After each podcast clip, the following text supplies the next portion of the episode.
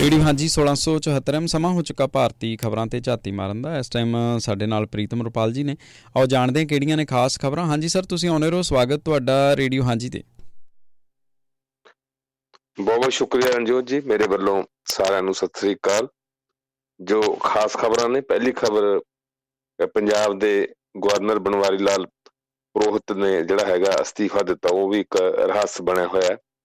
Mayor ਦੀ ਚੋਣ ਤੇ BJP ਦੀ ਜਿਹੜੀ ਬਦਨਾਮੀ ਹੋਣ ਕਰਕੇ ਗ੍ਰਹਿ ਮੰਤਰਾਲਾ ਜਿਹੜਾ ਨਾ ਖੁਸ਼ ਨਜ਼ਰ ਆ ਰਿਹਾ। ਤੇ ਉਧਰ ਦੂਜੀ ਖਬਰ ਇਹ ਹੈ ਕਿ ਉੱਤਰਾਖੰਡ ਮੰਤਰੀ ਮੰਡਲ ਨੇ ਹੁਣ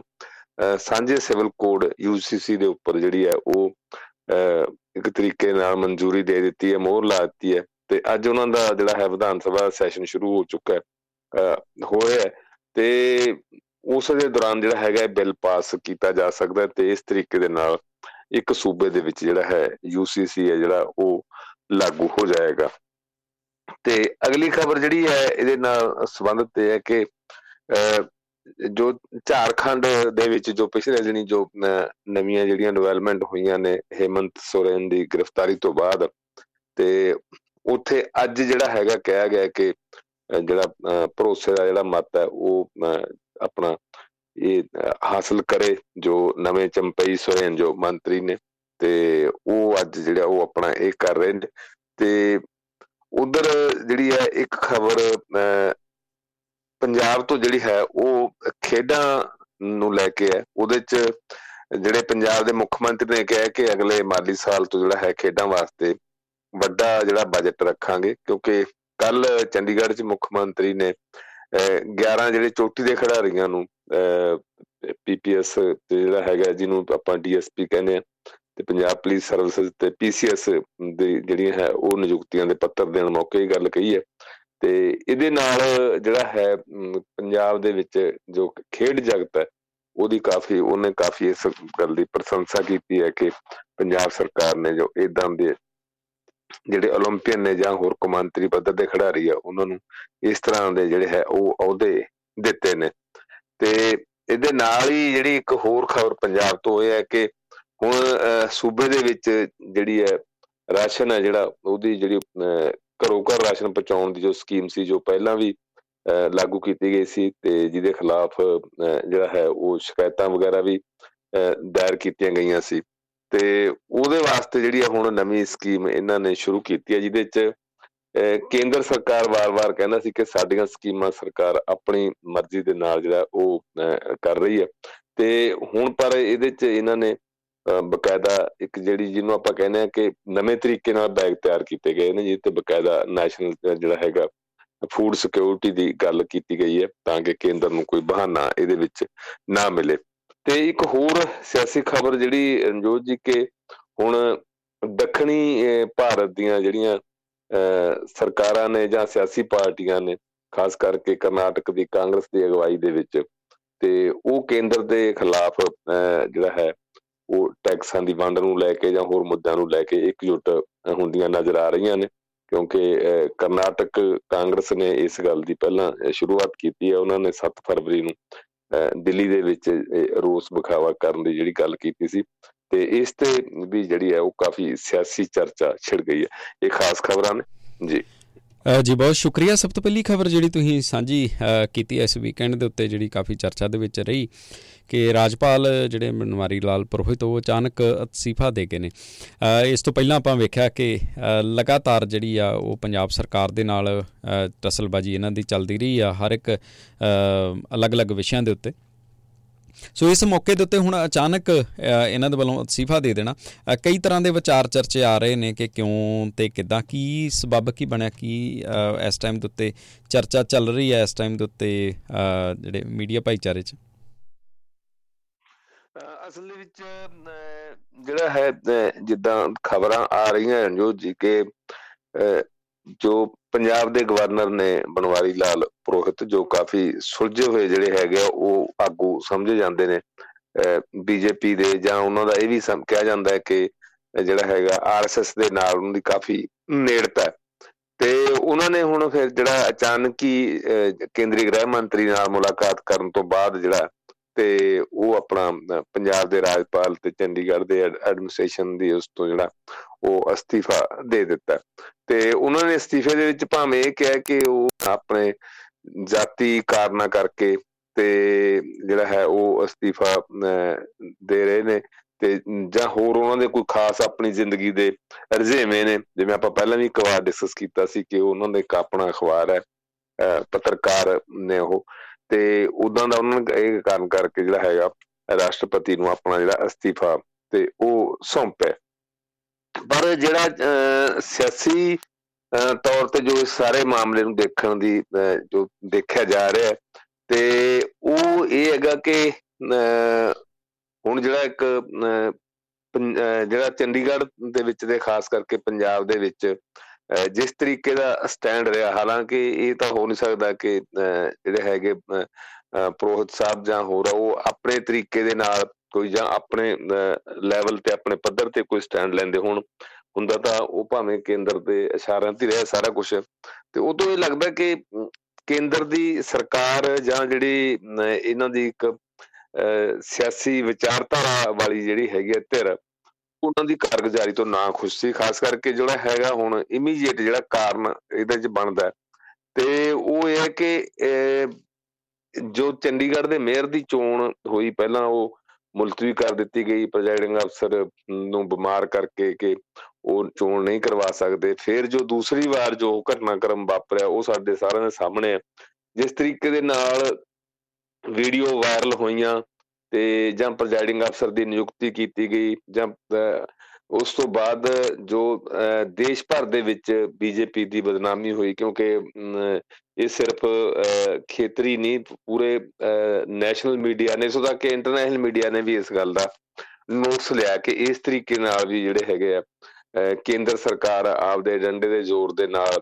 ਜਿਹੜੀ ਪਾਰਟੀ ਉੱਥੇ ਸੱਤਾ ਦੇ ਵਿੱਚ ਆ ਰਹੀ ਹੈ ਜਾਂ ਜਿਹਦੇ ਕੋਲੇ ਬਹੁਤ ਮਤ ਹੈ, ਜਿਹਦੇ ਕੋਲੇ ਜ਼ਿਆਦਾ ਮੈਂਬਰ ਨੇ ਜੋ ਜ਼ਾਰਾ ਤੌਰ ਤੇ ਨਜ਼ਰ ਆ ਰਹੇ ਸੀ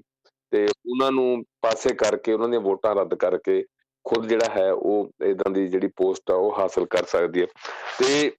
ਮੇਰਾ ਖਿਆਲ ਹੈ ਕਿ ਇਹ ਵੀ ਨਹੀਂ ਹੋਣਾ ਕਿ ਗਵਰਨਰ ਸਾਹਿਬ ਨੇ ਆਪਣੇ ਪੱਧਰ ਤੇ ਸਾਰੀ ਗੱਲ ਕੀਤੀ ਹੋਣੀ ਹੈ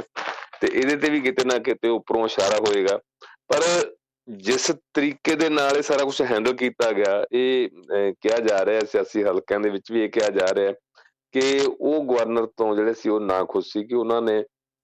ਇਹਨੂੰ ਰਣਨੀਤਿਕ ਢੰਗ ਨਾਲ ਜਿਹੜਾ ਹੈ ਇਸ ਮਾਮਲੇ ਨੂੰ ਨਹੀਂ ਨਜਿੱਠਿਆ ਤੇ ਇਹ ਸ਼ਰਿਆਮ ਮੀਡੀਆ ਦੇ ਸਾਹਮਣੇ ਇਹ ਗੱਲ ਆ ਗਈ ਤੇ ਇਹ ਵੀ ਇਥੋਂ ਤੱਕ ਕਿ ਅਖਬਾਰਾਂ ਨੇ ਸੰਪਾਦਕੀ ਵੀ ਲਿਖੇ ਕਿ ਕਿਸ ਤਰੀਕੇ ਦੇ ਨਾਲ ਜੇ ਸੱਤਾ ਦੇ ਵਿੱਚ, ਕੇਂਦਰ ਦੇ ਵਿੱਚ ਜਿਹੜੀ ਪਾਰਟੀ ਸੱਤਾ ਦੇ ਵਿੱਚ ਹੈ, ਜੇ ਉਹ ਚਾਹੇ ਤਾਂ ਜਿਹੜੀ ਬਹੁਮਤ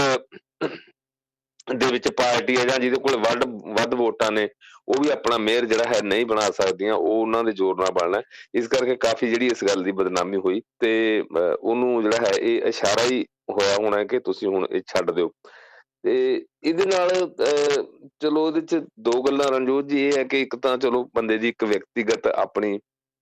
ਜਿਹੜੀ ਹੈ ਸ਼ਖਸੀਅਤ ਹੁੰਦੀ ਆ। ਤੇ ਦੂਜਾ ਇਹ ਕਿ ਸਿਆਸੀ ਤੌਰ ਤੇ ਉਹ ਕਿੰਨਾ ਕੁ ਕਾਮਯਾਬ ਹੁੰਦੇ ਨੇ ਜਾਂ ਸਿਆਸੀ ਤੌਰ ਤੇ ਕਿੰਨਾ ناکਾਮ ਰਹਿੰਦੇ ਨੇ। ਤੇ ਬਨਵਾਰੀ ਲਾਲ ਜੀ ਤਾਂ ਹੈ ਨਹੀਂਗਾ ਕਿ ਪੰਜਾਬ ਦੇ ਗਵਰਨਰ ਪਹਿਲੀ ਵਾਰੀ ਬਣ ਕੇ ਆਏ ਜਾਂ ਉਹਨਾਂ ਨੂੰ ਕੋਈ ਇਦਾਂ ਦਾ ਕੋਈ ਤਜਰਬਾ ਨਹੀਂ ਹੈ, ਕਿਉਂਕਿ ਉਸ ਤੋਂ ਪਹਿਲਾਂ ਉਹ ਗਵਰਨਰ ਤਾਮਿਲਨਾਡੂ ਦੇ ਵੀ ਰਹਿ ਚੁੱਕੇ ਨੇ ਤੇ ਉਹਨਾਂ ਦਾ ਜਿਹੜਾ ਹੈਗਾ ਮੈਂ ਕਹਿੰਦਾ ਕਿ ਇਸ ਖੇਤਰ ਦੇ ਵਿੱਚ ਖਾਸ ਕਰਕੇ ਤੇ ਕਾਫੀ ਜਿਹੜਾ ਹੈਗਾ ਤਜਰਬਾ ਤੇ ਫਿਰ ਇਹ ਕਿਵੇਂ ਇਸ ਤਰੀਕੇ ਦੇ ਨਾਲ ਕਿਸ ਤਰ੍ਹਾਂ ਉਹਨਾਂ ਨੂੰ ਪਿੱਛੇ ਹਟਣਾ ਪੈ ਗਿਆ ਜਾਂ ਜਿਹੜਾ ਇਹ ਚੋਣ ਹੋਈ? ਤੇ ਇਹਦੇ 'ਚ ਕਿੰਨਾ ਕੁ ਉਹਨਾਂ ਦਾ ਰੋਲ ਹੈ ਜਾਂ ਨਹੀਂ ਹੈ ਜਾਂ ਉਹਨਾਂ ਨੇ ਜਾਣ ਕੇ ਅੱਖੋਂ ਪਰੋਖੇ ਕੀਤਾ? ਇੱਕ ਪੱਖ ਤਾਂ ਇਹ ਹੈ। ਤੇ ਦੂਜਾ ਪੱਖ ਇਹ ਹੈ ਕਿ ਜਦੋਂ ਤੋਂ ਬਨਵਾਰੀ ਲਾਲ ਪ੍ਰੋਹਿਤ ਜੀ ਗਵਰਨਰ ਬਣੇ ਆ ਤੇ ਉਦੋਂ ਤੋਂ ਹੀ ਜਿਹੜਾ ਹੈਗਾ ਸੂਬਾ ਸਰਕਾਰ ਦੇ ਨਾਲ ਆਡਾ ਲਾਉਣਾ ਵੱਖ-ਵੱਖ ਮੁੱਦਿਆਂ ਤੇ ਵੱਖ-ਵੱਖ ਹੋਰ ਤੇ ਉਹ ਵੀ ਇੱਕ ਮੈਨੂੰ ਲੱਗਦਾ ਹੈ ਕਿ ਕਾਰਨ ਬਣਿਆ। ਤੇ ਦੂਜਾ ਇਹਦੇ 'ਚ ਇੱਕ ਕਾਰਨ ਹੋਰ ਵੀ ਹੈ ਜੀ ਜਿਹੜੀਆਂ ਪਹਿਲਾਂ ਕਾਂਗਰਸ ਉੱਪਰ ਵੀ ਇਹ ਦੋਸ਼ ਲੱਗਦਾ ਸੀ, ਹੁਣ ਬੀਜੇਪੀ ਉੱਪਰ ਵੀ ਇਹ ਇਲਜ਼ਾਮ ਲੱਗਦਾ ਕਿ ਜਿੰਨਾ ਚਿਰ ਕਿਸੇ ਲੀਡਰ ਤੋਂ ਤੁਸੀਂ ਫਾਇਦਾ ਉਠਾਉਣਾ ਹੈ ਜਾਂ ਜਿੰਨਾ ਚਿਰ ਕਿਸੇ ਵੀ ਅਧਿਕਾਰੀ ਦਾ ਤੁਸੀਂ ਫਾਇਦਾ ਉਠਾਉਣਾ ਹੈ, ਉਹਨਾਂ ਨੂੰ ਅੱਗੇ ਲਾਈ ਰੱਖੋ। ਜਦੋਂ ਤੁਹਾਨੂੰ ਇਹ ਲੱਗਦਾ ਹੈ ਕਿ ਹੁਣ ਇਹ ਤੁਸੀਂ ਇਹਨਾਂ ਤੋਂ ਕੰਮ ਜਿੰਨਾ ਕੁ ਲੈਣਾ ਸੀ, ਲੈ ਲਿਆ, ਇਹਨਾਂ ਦੇ ਬਿਆਨਾਂ ਤੋਂ, ਇਹਨਾਂ ਦੀ ਕਾਰਵਾਈ ਤੋਂ ਹੋਰ ਹੈ ਹੁਣ ਉਹਨਾਂ ਨੂੰ ਜਿਹੜਾ ਹੈ, ਉਹ ਲਾਂਬੇ ਕਰ ਦਿਓ। ਇਹ ਇਹ ਵੀ ਜਿਹੜਾ ਇੱਕ ਸਟਾਈਲ ਹੈ ਗਵਰਨੈਂਸ ਦਾ, ਮੇਰਾ ਖਿਆਲ ਹੈ ਉਹਦਾ ਵੀ ਜਿਹੜਾ ਹੈ ਬਨਵਾਰੀ ਲਾਲ ਪੁਰੋਹਿਤ, ਉਹਦਾ ਵੀ ਸ਼ਿਕਾਰ ਹੋਏ ਨੇ। ਕਿਉਂਕਿ ਪਿਛਲੇ ਸਮੇਂ ਦੇ ਦੌਰਾਨ ਮੀਡੀਆ 'ਚ ਇਹ ਗੱਲਾਂ ਆਉਣ ਦੇ ਬਾਵਜੂਦ, ਕਹਿਣ ਦੇ ਬਾਵਜੂਦ ਕਿ ਜਿਹੜੇ ਗਵਰਨਰ ਸਾਹਿਬ ਨੇ ਇਦਾਂ ਕੋਈ ਵੀ ਗਵਰਨਰ ਕਿਸੇ ਸੂਬੇ ਦੇ ਵਿੱਚ ਅੱਜ ਤੱਕ ਨਹੀਂ ਵਿਚਰਿਆ ਕਿ ਉਹ ਜਿਹੜੀ ਚੁਣੀ ਹੋਈ ਸਰਕਾਰ ਹੈ, ਚੁਣੀ ਹੋਈ ਸਰਕਾਰ ਨੂੰ ਜਿਹੜਾ ਹੈਗਾ ਸਾਈਡ ਟਰੈਕ ਕਰਕੇ ਜਾਂ ਉਹਦੇ ਉੱਪਰ ਦੇ ਉਲੰਘ ਕੇ ਜਾਂ ਹੋਰ ਇਦਾਂ ਦੀ ਐਕਟੀਵਿਟੀ ਕਰੇ, ਜਿਵੇਂ ਸਰਦੀ ਜ਼ਿਲ੍ਹਿਆਂ ਦੇ ਵਿੱਚ ਜਾ ਕੇ ਰੈਲੀਆਂ ਕਰਨੀਆਂ, ਉੱਥੇ ਜਾ ਕੇ ਪੋਲੀਟੀਕਲ ਬਿਆਨ ਦੇਣੇ। ਹਾਲਾਂਕਿ ਪੋਸਟ ਭਾਵੇਂ ਪੋਲੀਟੀਕਲ ਹੈ, ਤੇ ਪਰ ਕਿਉਂਕਿ ਸੰਵਿਧਾਨ ਦੇ ਮੁਤਾਬਕ ਜੋ ਗਵਰਨਰ ਦਾ ਜੋ ਰੋਲ ਹੈ ਜਾਂ ਹੋਰ ਹੈ, ਜੋ ਤੁਸੀਂ ਉਹਨੂੰ ਲਾਂਬੇ ਕਰਕੇ ਤੇ ਆਪਣੀ ਪਾਰਟੀ ਵਾਸਤੇ ਜਾਂ ਹੋਰ ਕੋਈ ਐਕਟੀਵਿਟੀ ਕਰਦੇ ਹੋ, ਉਹ ਅਲਾਉ ਜਿਹੜਾ ਹੈਗਾ ਸਾਡਾ ਸੰਵਿਧਾਨ ਨਹੀਂ ਕਰਦਾ। ਇਹਨਾਂ ਨੇ ਉਦਾਂ ਦੀ ਜਿਹੜੀ ਉੱਥੇ ਉਹ ਐਕਟੀਵਿਟੀ ਵੀ ਕੀਤੀ। ਫਿਰ ਲਗਾਤਾਰ ਜਿਹੜੇ ਕੁਝ ਇਸ਼ੂਜ਼ ਸੀ ਸੂਬੇ ਦੇ ਫਾਈਨੈਂਸ਼ੀਅਲ ਇਸ਼ੂਜ਼ ਸੀ, ਉਹਨਾਂ ਦੇ ਜਿਹੜੇ ਬਹੁਤ ਸੰਮਤੀ ਨਾਲ ਵਿਧਾਨ ਸਭਾ ਦੇ ਵਿੱਚੋਂ ਪਾਸ ਕੀਤੇ ਹੋਏ ਜਿਹੜੇ ਬਿੱਲ ਹੈ, ਉਹ ਬਿੱਲ ਪਾਸ ਨਾ ਕਰਨੇ, ਉਹਨਾਂ ਨੂੰ ਰੱਖੀ ਰੱਖਣਾ ਤੇ ਉਹਦੀ ਵਾਰ-ਵਾਰ ਮੀਡੀਆ ਦੇ ਵਿੱਚ ਇਹ ਬਦਨਾਮੀ ਆਉਣੀ ਕਿ ਇੰਨੇ ਚਿਰ ਤੋਂ ਜਿਹੜੇ ਬਿੱਲ ਪਏ ਆ ਤੇ ਇਹ ਵੀ ਕਿਸੇ ਨਾ ਕਿਸੇ ਪੱਧਰ ਤੇ ਹੋ ਸਕਦਾ ਹੈ ਕਿ ਸਿਆਸੀ ਤੌਰ ਤੇ ਕੇਂਦਰ ਨੂੰ ਇਹ ਗੱਲਾਂ ਸਾਰੀਆਂ ਇਹ ਠੀਕ ਬੈਠਦੀਆਂ ਹੋਣ। ਪਰ ਹੁਣ ਉਹਨਾਂ ਨੂੰ ਇਹ ਲੱਗਾ ਕਿ ਇਹ ਬਹੁਤ ਜ਼ਿਆਦਾ ਹੋ ਗਈ, ਖਾਸ ਕਰਕੇ ਮੇਅਰ ਦੀ ਚੋਣ ਨੂੰ ਲੈ ਕੇ। ਤੇ ਹੁਣ ਕਿ ਲੰਬੇ ਕੀਤਾ ਜਾਵੇ ਥੋੜਾ ਜਿਹਾ ਸ਼ਾਇਦ ਲੋਕਾਂ ਨੂੰ ਵੀ ਇਹ ਲੱਗੇ ਕਿ ਨਹੀਂ, ਇਹ ਜੋ ਗਲਤ ਹੋਇਆ, ਉਹ ਸ਼ਾਇਦ ਪਾਰਟੀ ਨੇ ਉਹਦਾ ਨੋਟਿਸ ਲਿਆ ਜਾਂ ਕੇਂਦਰ ਸਰਕਾਰ ਨੇ ਨੋਟਿਸ ਲਿਆ। ਕਿਉਂਕਿ ਇਹਦਾ ਇੱਕ ਇਹ ਵੀ ਹੈ ਜੀ ਕਿ ਅੱਜ ਸੁਪਰੀਮ ਕੋਰਟ ਦੇ ਵਿੱਚ ਇਹਦੀ ਹੀਅਰਿੰਗ ਹੈ। ਇਹਦੀ ਪੇਸ਼ੀ ਸੁਣਵਾਈ ਹੋਣੀ ਹੈ। ਹਾਈ ਕੋਰਟ ਦੇ ਵਿੱਚੋਂ ਕੋਈ ਰਾਹਤ ਨਹੀਂ ਮਿਲੀ। ਜੋ ਇੱਥੇ ਮੇਅਰ ਦੇ ਕੈਂਡੀਡੇਟ ਸੀਗੇ ਜਿਨ੍ਹਾਂ ਨੂੰ ਹਰਾਇਆ ਗਿਆ ਤੇ ਉਹਨਾਂ ਨੇ ਜਿਹੜਾ ਹੈ ਸੁਪਰੀਮ ਕੋਰਟ ਤੱਕ ਪਹੁੰਚ ਕੀਤੀ। ਸੁਪਰੀਮ ਕੋਰਟ ਦੇ ਵਿੱਚ ਅੱਜ ਉਹਦੀ ਸੁਣਵਾਈ ਹੋਣੀ ਹੈ। ਮੇਰਾ ਖਿਆਲ ਹੈ ਸ਼ਾਇਦ ਇਹ ਵੀ ਇਸ ਕਾਹਲ ਦੇ ਵਿੱਚ ਵੀ ਹੋਵੇ ਜੋ ਕੇਂਦਰ ਸਰਕਾਰ ਹੈ ਕਿ ਉਸ ਤੋਂ ਪਹਿਲਾਂ ਪਹਿਲਾਂ ਜਿਹੜਾ ਹੈਗਾ ਗਵਰਨਰ ਦਾ ਕੋਈ ਫੈਸਲਾ ਇੱਕ ਪਾਸਾ ਕੀਤਾ ਜਾਵੇ ਤਾਂ ਕਿ ਉੱਥੇ ਉੱਚ, ਜਿਹੜੀ ਸਰਵਉੱਚ ਅਦਾਲਤ ਜਿਹਨੂੰ ਆਪਾਂ ਕਹਿੰਦੇ ਆ ਕਿ ਉਹਦੇ ਕਿਸੇ ਸਖਤੀ ਦਾ ਜਿਹੜਾ ਹੈ ਉਸ ਤਰੀਕੇ ਨਾਲ ਸਾਹਮਣਾ ਨਾ ਕਰਨ ਪਵੇ, ਜਿਹਦੇ ਸਿਆਸੀ ਤੌਰ ਤੇ ਕੋਈ ਅਰਥ ਕੱਢੇ ਜਾ ਸਕਣ। ਕਿਉਂਕਿ ਹੁਣ ਜਿੱਦਾਂ ਦਾ ਮਾਹੌਲ ਦੇਸ਼ ਦੇ ਵਿੱਚ ਜਿਹੜਾ ਰਣਜੋਤ ਜੀ ਬਣ ਗਿਆ, ਉਹ ਇਹ ਹੈ ਕਿ ਬਹੁਤ ਵੱਡੇ ਮਸਲਿਆਂ ਤੋਂ ਲੈ ਕੇ ਛੋਟੇ ਮਸਲੇ ਤੱਕ ਵੀ ਜਾ ਕੇ ਜਿਹੜੇ ਜਿਹੜੇ ਸਰਕਾਰਾਂ ਦੇ ਪੱਧਰ ਤੇ ਜਾਂ ਛੋਟੀਆਂ ਅਦਾਲਤਾਂ ਦੇ ਪੱਧਰ ਤੇ ਜਿਹੜੇ ਹੱਲ ਹੋਣੇ ਹੁੰਦੇ ਆ ਉਹ ਹੁਣ ਸੁਪਰੀਮ ਕੋਰਟ ਦੇ ਵਿੱਚ ਜਾ ਕੇ ਹੱਲ ਹੁੰਦੇ ਆ। ਜਾਂ ਜਿਹੜੇ ਮਸਲੇ ਕਈ ਸਿਆਸੀ ਜਿਹਨੂੰ ਆਪਾਂ ਸਿਆਣਪ ਜਾਂ ਸਮਝਦਾਰੀ ਕਹਿੰਦੇ ਆ ਪੋਲੀਟੀਕਲ ਵਿਜ਼ਡਮ ਕਹਿੰਦੇ ਆ, ਉਹਦੇ ਨਾਲ ਹੱਲ ਹੋਣੇ ਚਾਹੀਦੇ ਹੁੰਦੇ ਆ, ਉਹ ਵੀ ਅਦਾਲਤਾਂ ਦੇ ਵਿੱਚ ਜਾ ਕੇ ਉਹਦਾ ਹੱਲ ਹੁੰਦਾ ਤੇ ਉਹ ਇੱਕ ਪੈਰਲਲ ਜਿਹੜਾ ਰਜੀਮ ਬਣ ਜਾਣਾ ਕੋਰਟ ਦਾ, ਅਦਾਲਤਾਂ ਦਾ ਜਾਂ ਹੋਰ ਆ, ਜਿੱਥੇ ਹਾਲਾਂਕਿ ਹੋਰ ਬਹੁਤ ਸਾਰੇ ਮਾਮਲੇ ਹੁੰਦੇ ਆ, ਜਿਹੜੇ ਪੈਂਡਿੰਗ ਪਈ ਜਾਂਦੇ ਆ। ਤੇ ਪਰ ਹੁਣ ਜਿਹੜੇ ਸਿਆਸੀ ਮਾਮਲੇ ਗਵਰਨੈਂਸ ਦੇ ਮਾਮਲੇ ਹੋਰ, ਇਹਦੇ ਰਾਹੀਂ ਵੀ ਇੱਕ ਅਦਾਲਤਾਂ ਨੂੰ ਇੱਕ ਨਵਾਂ ਕੰਮ ਜਿਹੜਾ ਉਹ ਮਿਲ ਗਿਆ ਤੇ ਇਹ ਵੀ ਮੇਰਾ ਖਿਆਲ ਹੈ ਕਿ ਇੱਕ ਕਾਰਨ ਜਿਹੜਾ ਸਰਕਾਰ ਦੀ ਬਦਨਾਮੀ ਦਾ ਕਾਰਨ ਬਣਦਾ ਤੇ ਉਹਦੇ ਤੇ ਸੁਪਰੀਮ ਕੋਰਟ ਅੱਜ ਕੀ ਫੈਸਲਾ ਲੈਂਦੀ ਹੈ ਜਾਂ ਹੋਰ ਹੈ, ਇਹ ਵੀ ਇਹ ਲੱਗਦਾ ਹੈ ਕਿ ਸ਼ਾਇਦ ਇਹ ਇੱਕ ਮੈਸੇਜ ਦੇਣ ਦੀ ਕੋਸ਼ਿਸ਼ ਕੀਤੀ ਜਾ ਹੋਵੇ ਕਿ ਕੇਂਦਰ ਵੱਲੋਂ ਕਿ ਦੇਖੋ ਜੀ, ਅਸੀਂ ਤਾਂ ਜਿਹੜੀ ਹੈ ਉਹ ਕਾਰਵਾਈ ਕਰ ਲਈ ਹੈ ਜਾਂ ਗਵਰਨਰ ਤੋਂ ਅਸਤੀਫਾ ਲੈ ਲਿਆ ਜਾਂ ਗਵਰਨਰ ਸਾਹਿਬ ਨੇ ਅਸਤੀਫਾ ਦੇ ਦਿੱਤਾ ਕਿਉਂਕਿ ਹਮੇਸ਼ਾ ਹੀ ਜਦੋਂ ਰਿਜ਼ਾਈਨ ਲਿਆ ਜਾਂਦਾ, ਕਿਸ ਤੋਂ ਅਸਤੀਫਾ ਲੈ ਜਾਂਦਾ, ਕਾਰਨ ਤਾਂ ਸਿਰਫ ਤੇ ਸਿਰਫ ਇਹੀ ਦੱਸਿਆ ਜਾਂਦਾ ਕਿ ਉਹਨਾਂ ਦੀ ਸਿਹਤ ਨਹੀਂ ਠੀਕ ਉਹ ਬਜ਼ੁਰਗ ਹੋ ਚੁੱਕੇ ਨੇ, ਉਹਨਾਂ ਦੇ ਪਰਿਵਾਰ ਕਰਜ਼ੇਵੇਂ ਨੇ, ਉਹ ਸਮਾਂ ਨਹੀਂ ਕੱਢ ਸਕਦੇ, ਇਹੀ ਕਾਰਨ ਜਿਹੜੇ ਹੈਗੇ ਉਹ ਦੱਸੇ ਜਾਂਦੇ ਆ। ਤੇ ਪਰ ਇੱਕ ਜਿਹੜੀ ਇਹ ਚ ਹੋਰ ਜਿਹੜੀ ਜੋ ਜੀ, ਉਹ ਗੱਲ ਹੈ ਕਿ ਇੱਥੇ ਜੇ ਗਵਰਨਰ ਸਾਹਿਬ ਦਾ ਜਿਹੜਾ ਹੈਗਾ, ਇਹ ਅਸਤੀਫੇ ਦੇ ਨਾਲ ਜੇ ਇਹਨੂੰ ਹੱਲ ਕਰਨ ਦੀ ਸੋਚਦੀ ਹੈ ਬੀਜੇਪੀ ਤੇ ਮੇਰਾ ਖਿਆਲ ਹੈ ਕਿ ਇਹਦੇ ਨਾਲ ਜਿਹੜਾ ਉਲਟ ਮੈਸੇਜ ਵੀ ਜਿਹੜਾ ਹੈ ਜਾਏਗਾ। ਕਿ ਤੁਸੀਂ ਪਹਿਲਾਂ ਗਲਤ ਕੰਮ ਕਰਵਾਉਂਦੇ ਹੋ ਤੇ ਬਾਅਦ ਦੇ ਵਿੱਚ ਫਿਰ ਉਹਨਾਂ ਨੂੰ ਹੀ ਤੁਸੀਂ ਬਲੀ ਦਾ ਬੱਕਰਾ ਬਣਾ ਦਿਓ, ਉਹਨਾਂ ਤੋਂ ਜਿਹੜਾ ਹੈਗਾ। ਉਹਨਾਂ ਦੀ ਇੱਕ, ਜਿਹਨੂੰ ਆਪਾਂ ਕਹਿੰਦੇ ਆ ਕਿ ਇੱਜ਼ਤ ਦੇ ਤਰੀਕੇ, ਇੱਜ਼ਤ ਦੇ ਤਰੀਕੇ ਦੇ ਨਾਲ, ਸਨਮਾਨਯੋਗ ਤਰੀਕੇ ਦੇ ਨਾਲ ਉਹਨਾਂ ਨੂੰ ਭੇਜਣ ਦੀ ਬਜਾਏ ਉਹਨਾਂ ਨੂੰ ਜਿਹੜਾ ਤੁਸੀਂ ਇਸ ਤਰ੍ਹਾਂ ਬੇਆਬਰੂ ਕਰਕੇ ਤੁਸੀਂ ਤੋਰੋ। ਇਹ ਜਿਹੜੀ ਹੈ, ਇਹ ਵੀ ਜਿਹੜੀ ਫਿਰ ਪੋਲੀਟੀਕਲੀ ਕਈ ਵਾਰੀ ਇਹ ਗੱਲ ਉਲਟ ਜਾਂਦੀ ਹੈ। ਇੱਥੇ ਜਿਹੜੇ ਯੂਪੀ ਦੇ ਵਿੱਚ ਸਮਾਜਵਾਦੀ ਪਾਰਟੀ ਦੇ ਆਗੂ ਨੇ ਅਖਿਲੇਸ਼ ਯਾਦਵ। ਉਹਦਾ ਵੀ ਜਿਹੜੀ ਕੱਲ ਇੱਕ ਸਟੇਟਮੈਂਟ ਆਈ ਆ, ਉਹਨਾਂ ਕੁਝ ਆਪਣੀਆਂ ਕੈਲਕੂਲੇਸ਼ਨਾਂ ਦੇ ਨਾਲ ਠੀਕ ਹੈ ਭਾਵੇਂ ਉਹਨਾਂ ਦੀ ਸਾਰੀ ਸਟੇਟਮੈਂਟ ਪੋਲੀਟੀਕਲ ਹੈ। ਪਰ ਇਹ ਵੀ ਜਦੋਂ ਕੋਈ ਇਸ ਕਿਸਮ ਦਾ ਆਗੂ ਕਿਸੇ ਗੱਲ ਦਾ ਨੋਟਿਸ ਲੈਂਦਾ, ਕਿਸੇ ਸਿਆਸੀ ਗੱਲ ਦਾ, ਤੇ ਉਹ ਉਹ ਕਹਿ ਰਹੇ ਆ ਕਿ ਜਿਉਂ-ਜਿਉਂ ਜਿਹੜੀ ਬੀਜੇਪੀ ਇਦਾਂ ਦੇ ਜਿਹੜੇ ਤੌਰ ਤਰੀਕੇ ਅਪਣਾ ਰਹੀ ਹੈ, ਉਹਦੀ ਸਾਖ ਹੈ ਜਿਹੜੀ ਉਹ ਘਟ ਰਹੀ ਹੈ। ਤੇ ਉਹ ਵੀ ਜਿਹੜੀ ਉਹਦੀ ਜਿਹੜਾ ਬਿਆਨ ਹੈ ਜਿਹੜਾ ਉਹ ਵੀ ਧਿਆਨ ਦੀ ਮੰਗ ਕਰਦਾ, ਉਹਨੇ ਕਿਹਾ ਕਿ ਆ ਜਿਹੜੀਆਂ ਸ਼੍ਰੇਣੀਆਂ ਨੇ ਆ ਜਿਹੜੇ ਵਰਗ ਨੇ, ਉਹ ਕੇਂਦਰ ਸਰਕਾਰ ਦੀ ਕਾਰਗੁਜ਼ਾਰੀ ਤੋਂ, ਖਾਸ ਕਰਕੇ ਯੂਪੀ ਦੇ ਵਿੱਚ, ਇਸ ਤੋਂ ਜਿਹੜੀਆਂ ਹੈ, ਉਹ ਨਾ ਖੁਸ਼ ਨੇ। ਹਾਲਾਂਕਿ ਯੂਪੀ ਦੇ ਵਿੱਚ ਅਜੇ ਪਿਛਲੇ ਦਿਨਾਂ 'ਚ ਰਾਮ ਮੰਦਿਰ ਦਾ ਜਿਹੜਾ ਹੈਗਾ, ਉਹ ਉੱਥੇ ਮੂਰਤੀ ਦੀ ਸਥਾਪਨਾ ਹੋਈ ਹੈ। ਤੇ ਵੱਡਾ ਸਮਾਗਮ ਹੋਇਆ ਜਿਹਦੇ ਤੋਂ ਪੂਰਾ ਦੇਸ਼ ਦੇ ਵਿੱਚ ਕਾਫੀ ਇੱਕ ਉਤਸ਼ਾਹਜਨਕ ਮਾਹੌਲ ਬਣਿਆ ਜਾਂ ਹੋਰ ਹੈ। ਪਰ ਉੱਥੋਂ ਦੇ ਲੀਡਰ ਵੱਲੋਂ ਇਦਾਂ ਦੇ ਹਵਾਲੇ ਦੇ ਕੇ ਇਹ ਗੱਲ ਕਰਨੀ, ਇਸ ਤਰੀਕੇ ਦੀ ਗੱਲ ਕਰਨੀ, ਉੱਥੋਂ ਵੀ ਪਤਾ ਲੱਗਦਾ ਹੈ ਕਿ ਬੀਜੇਪੀ ਜੋ ਜਿਸ ਤਰੀਕੇ ਦੀਆਂ ਕਾਰਵਾਈਆਂ ਦੇਸ਼ ਦੇ ਵਿੱਚ ਕਰ ਰਹੀ ਹੈ, ਤੇ ਜਾਂ ਜਿੱਦਾਂ ਦਾ ਇੱਕ ਹੁਣ ਕਿਉਂਕਿ ਅਨਸਰਦੇ ਨੂੰ ਮੀਡੀਆ ਹਾਲਾਂਕਿ ਕਾਫੀ ਜਿਹੜਾ ਮੀਡੀਆ ਉਹ ਕੇਂਦਰ ਸਰਕਾਰ ਤੇ ਜਾਂ ਬੀਜੇਪੀ ਦੇ ਹੱਕ ਦੇ ਵਿੱਚ ਹੀ ਜਾ ਰਿਹਾ ਖਾਸ ਕਰਕੇ ਨੈਸ਼ਨਲ ਮੀਡੀਆ। ਪਰ ਜਦੋਂ ਇਦਾਂ ਦੀਆਂ ਜਿਹੜੀਆਂ ਹੈਗੀਆਂ ਘਟਨਾਵਾਂ ਤੇ ਉਹ ਫਿਰ ਮੀਡੀਆ ਨੂੰ ਅੱਖੋਂ ਪਰੋਖੇ ਜਿਹੜਾ ਹੈਗਾ, ਉਹ ਨਹੀਂ ਕਰ ਸਕਦਾ ਤੇ ਨਾ ਹੀ ਫਿਰ ਸੱਤਾਧਾਰੀ ਧਿਰ ਦੇ ਹੱਕ 'ਚ ਇਹੋ ਜਿਹੀਆਂ ਜਿਹੜੀਆਂ ਪ੍ਰਤੱਖ ਨਜ਼ਰ ਸਾਹਮਣੇ ਆ ਰਹੀਆਂ ਨੇ ਕੋਈ ਕਿਸੇ ਕਿਸੇ ਕਿਸਮ ਦਾ ਨੀਤੀਗਤ ਸਟੈਂਡ ਲੈ ਸਕਦਾ। ਹਾਲਾਂਕਿ ਕਈ ਪੱਤਰਕਾਰ ਬਹੁਤ ਸਮਝਦਾਰ ਨੇ, ਸਿਆਣੇ ਨੇ ਜਦੋਂ ਉਹ ਕਿਸੇ ਗੱਲ ਨੂੰ ਉਲਟਾਉਣਾ ਚਾਹਣ ਗੇੜਾ ਦੇਣਾ ਚਾਹਣ ਉਹ ਜਿਵੇਂ ਮਰਜ਼ੀ ਜਿਹੜਾ ਹੈਗਾ ਉਹ ਗੇੜਾ ਦੇ ਸਕਦੇ ਆ ਆਪਣੇ ਸ਼ਬਦਾਂ ਦੇ ਜੰਜਾਲ ਦੇ ਨਾਲ ਜਾਂ ਕੁਝ ਫੈਕਟ ਨੂੰ ਤੱਥਾਂ ਨੂੰ ਇਸ ਤਰੀਕੇ ਨਾਲ ਪੇਸ਼ ਕਰਕੇ। ਤੇ ਪਰ ਇਹੋ ਜਿਹੇ ਮਾਮਲੇ ਦੇ ਵਿੱਚ ਫਿਰ ਉਹਨੂੰ ਵੀ ਜਿਹੜਾ ਹੈਗਾ ਇਹ ਗੱਲ ਲਿਆਉਣੀ ਪੈਂਦੀ ਹੈ, ਲੋਕਾਂ ਨੂੰ ਦੱਸਣੀ ਪੈਂਦੀ ਹੈ ਕਿ ਇੱਥੇ ਆ ਹੋਇਆ। ਸੋ ਇਹ ਇਦਾਂ ਦੇ ਕਈ ਕਾਰਨ ਜਿਹੜੇ ਇਕੱਠੇ ਹੋ ਗਏ ਮੇਰਾ ਖਿਆਲ ਜਿਸ ਕਰਕੇ